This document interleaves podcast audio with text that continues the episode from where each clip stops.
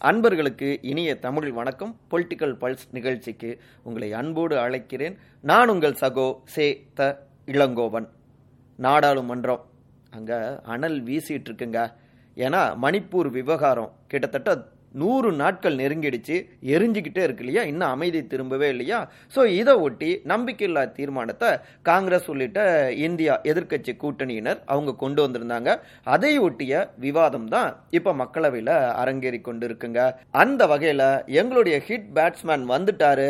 இனிமே பாருங்க அப்படின்னு ஹே ஹே ஹே அப்படின்னு கொண்டாட்டத்தில் இருந்துட்டு இருக்காங்க காங்கிரஸ் கட்சியினர். அந்த பேட்ஸ்மேன் வேற யாரும் கிடையாது. திரு ராகுல் காந்தி. எதனால இந்த கொண்டாட்டம் அப்படின்னா மிக சமீபத்தில் தான் அவருக்கு விதிக்கப்பட்டிருந்த தண்டனையை உச்சநீதிமன்றமும் நிறுத்தி வச்சது. அதனால அவருடைய தகுதி நீக்கத்தையும் ரத்து செஞ்சு மக்களவை செயலகமும் வந்துட்டு தெரிவிச்சிருந்தாங்க. ஸோ மீண்டும் எம்பியாக அவர் நாடாளுமன்றத்துக்கு வந்திருக்காருங்க. ராகுல் காந்தி வந்துட்டாரு. நிச்சயமாக பாஜக அட்டாக் இருக்கும் அப்படின்னு எதிர்பார்த்துட்டு இருந்தாங்க. முதல் நாள் விவாதத்தில் பார்த்தோம்னா அவர் அமைதியாகவே இருந்திருக்காரு. காங்கிரஸ் கட்சியுடைய நாடாளுமன்ற உறுப்பினரான திரு கௌரவ் கோகாய் அவர் தான் விவாதத்தை தொடங்கியிருக்காரு. ஏங்க ராகுல் காந்தி பேச கிடையாது அப்படின்னு பாஜகவினர்லாம் எதிர்குரல் கொடுத்தாங்க. இருங்க எங்கால் பேசுவார் அப்படின்னு வெளியில காங்கிரஸ் கட்சியினரும் கம்புகளை சுற்றி கொண்டிருந்தார்கள். அதற்கேற்ப ஆகஸ்ட் ஒன்பதாம் தேதி புதன்கிழமை அப்படியே அனலா வெடிச்சிருக்காரு ராகுல் காந்தி. மக்களவையில் இந்தியாவுடைய அடையாளம் அப்படிங்கிறது சமத்துவம் சகோதரத்துவம் மத நல்லிணக்கம் தாங்க. ஆனா நம்முடைய பாரம்பரியத்தையே பாஜகவினர் கெடுத்துக்கிட்டு இருக்காங்க அப்படின்னு போட்டு தாக்கி பேசியிருக்காரு. தன்னுடைய பேச்சையே அவர் எப்படி தொடங்கினார்னா நான் வந்து அதானி பற்றிலாம் பேச மாட்டேன். மணிப்பூர் பற்றி தான் பேசுவேன். அதனால பாஜகவினர் பயப்பட வேணாம் அப்படின்னு ஒரு விதமான அந்த நையாண்டி துணியில தான் அவர் தொடங்கியிருக்காரு. அதுக்கப்புறம் தான் நான் கூட மணிப்பூர் போனேங்க. அங்கே நடந்ததெல்லாம் என்ன அப்படின்னு பார்த்தேன். ஆனால் நம்முடைய பிரதமர் திரு. நரேந்திர மோடி அவர் அங்கே போனாரா? ஏன் வந்துட்டு அவர் போகல? அவர் நினைச்சிருந்தாருன்னா ராணுவத்தை அனுப்பி ஒரே நாளில் மணிப்பூரில் இயல்பு நிலையை வந்துட்டு கொண்டு வந்திருக்கலாம். அமைதியை திரும்ப எடுத்துட்டு வந்திருக்கலாம். ஆனால் அவர் அதை செய்யல. அப்புறம் புராண கதைகளை பார்த்தோம்னா ராவணன் அவரு ரெண்டு பேருடைய விஷயங்களை தாங்க கேட்பாரு ஒன்னு மேக்நாத் மற்றொருவர் கும்பகர்ணன். அதே போலதான் நம்முடைய பிரதமர் மோடியும் அமித்ஷா கிட்டையும் அதானி கிட்டையும் தான் கேட்டு வந்துட்டு செய்யறாரு ராவணனை ராமர்லாம் கூட கொல்ல கிடையாதுங்க. ராவணன் அகங்காரத்துல தான் வந்துட்டு கொல்லப்பட்டாரு. இலங்கை அதனால தான் எரிந்தது அப்படின்னு போட்டு தாக்கி பேசினவர். அப்படிப்பட்ட ராவணன் கூட மக்கள் பேச்ச கேட்டாரு. ஆனா பிரதமர் மோடி அதையும் கேட்க கிடையாதுங்க அப்படின்னு கடுமை கூடியதுங்க ராகுல் காந்தியுடைய பேச்சுல. அதுல உச்சபட்சமாக மணிப்பூர்ல நம்முடைய பாரத மாதாவை கொன்று விட்டீர்கள் நம்முடைய இந்தியாவை கொன்றுள்ளீர்கள். நீங்கள் தேச பக்தர்கள் அல்ல நீங்கள் தேச விரோதிகள் அப்படின்னு கொதிச்சு போய் பேச இதுதான் இன்னொரு பக்கம். பாஜக தரப்ப எக்கச்சக்கமாக சீண்டி பார்த்த மாதிரி ஆயிடுச்சு. உடனடியாக அவங்கெல்லாம் எதிர்த்து குரல் கொடுக்கறாங்க.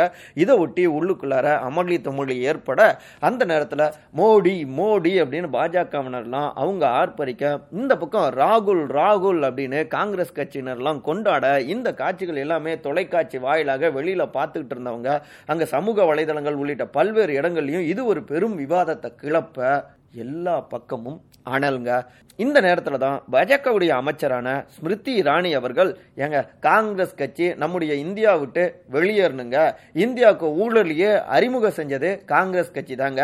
இவ்வளோ பேசுறீங்களே சீக்கியர்கள் படுகொலை செய்யப்பட்ட பொழுது காஷ்மீர்ல பண்டிட்டுகள் படுகொலை செய்யப்பட்ட பொழுது காங்கிரஸ் கட்சி எங்கெங்க போனது அப்படின்னு தன் பங்குக்கு பதிலடியை கொடுத்து பேசினாங்க.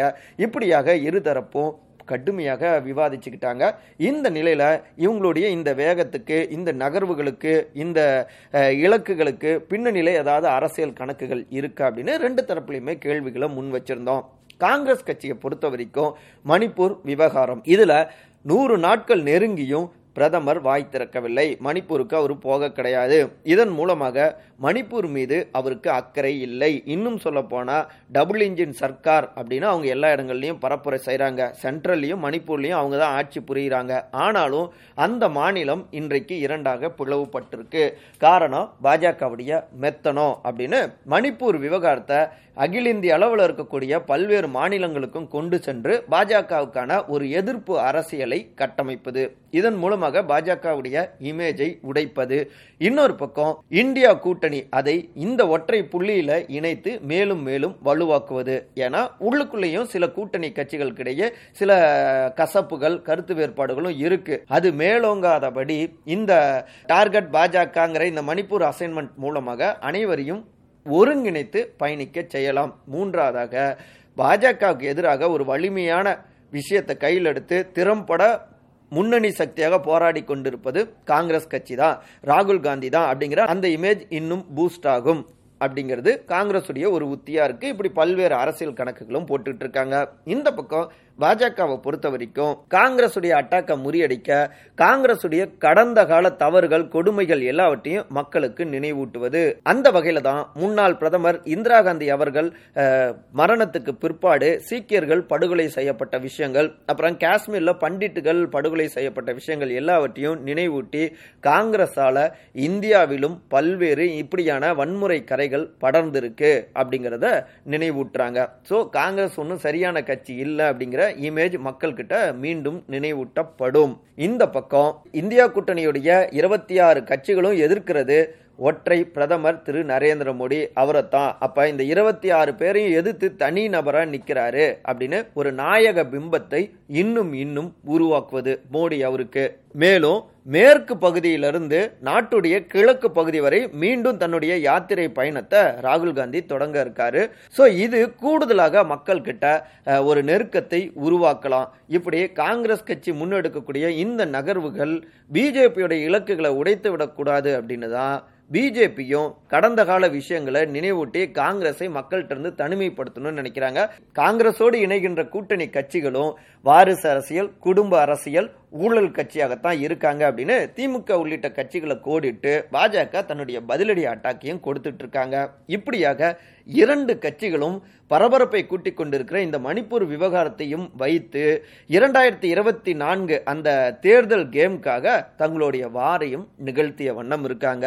ஆக மொத்தத்தில் இவர்களுக்கு இடையிலான இந்த தேர்தல் போருக்கு இப்போதைக்கு முடிவில்லை.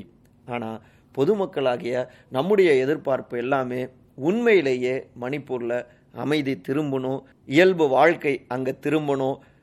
வெளி மாநிலங்களுக்கு சொந்த நாட்டில் ஏதிலிகளாக அகதிகளாக போன மக்கள் மீண்டும் தங்களுடைய சொந்த மாநிலத்துக்கு திரும்பணும்.